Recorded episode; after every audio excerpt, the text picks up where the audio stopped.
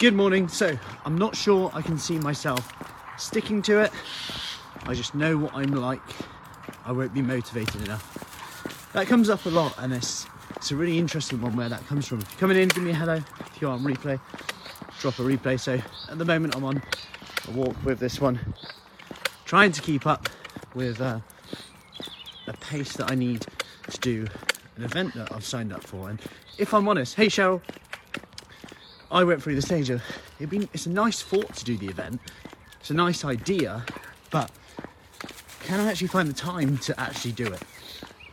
But it's only when you kind of sign up to something and you realise what you actually have to do that it forces you to give it a try. And it's normal to be skeptical because I looked at it and I thought, yeah, I've actually got quite trained for this.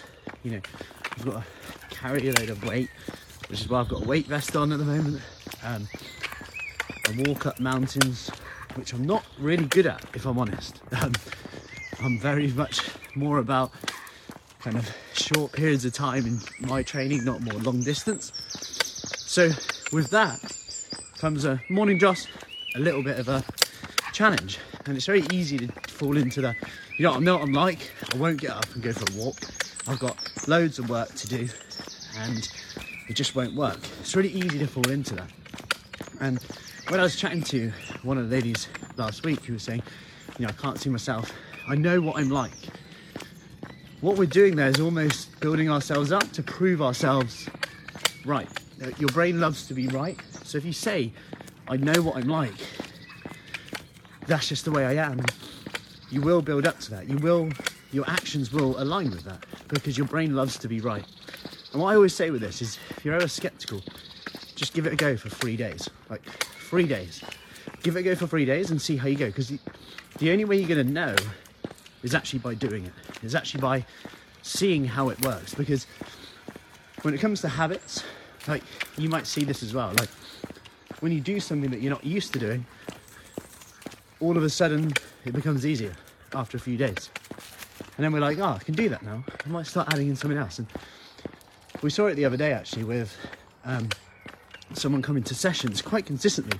Something that at the start, if you'd have said to them, you know, I'm gonna gonna come to sessions consistently, they'd have been like, that would be a big ask because I know what I'm like. They said exactly the same thing.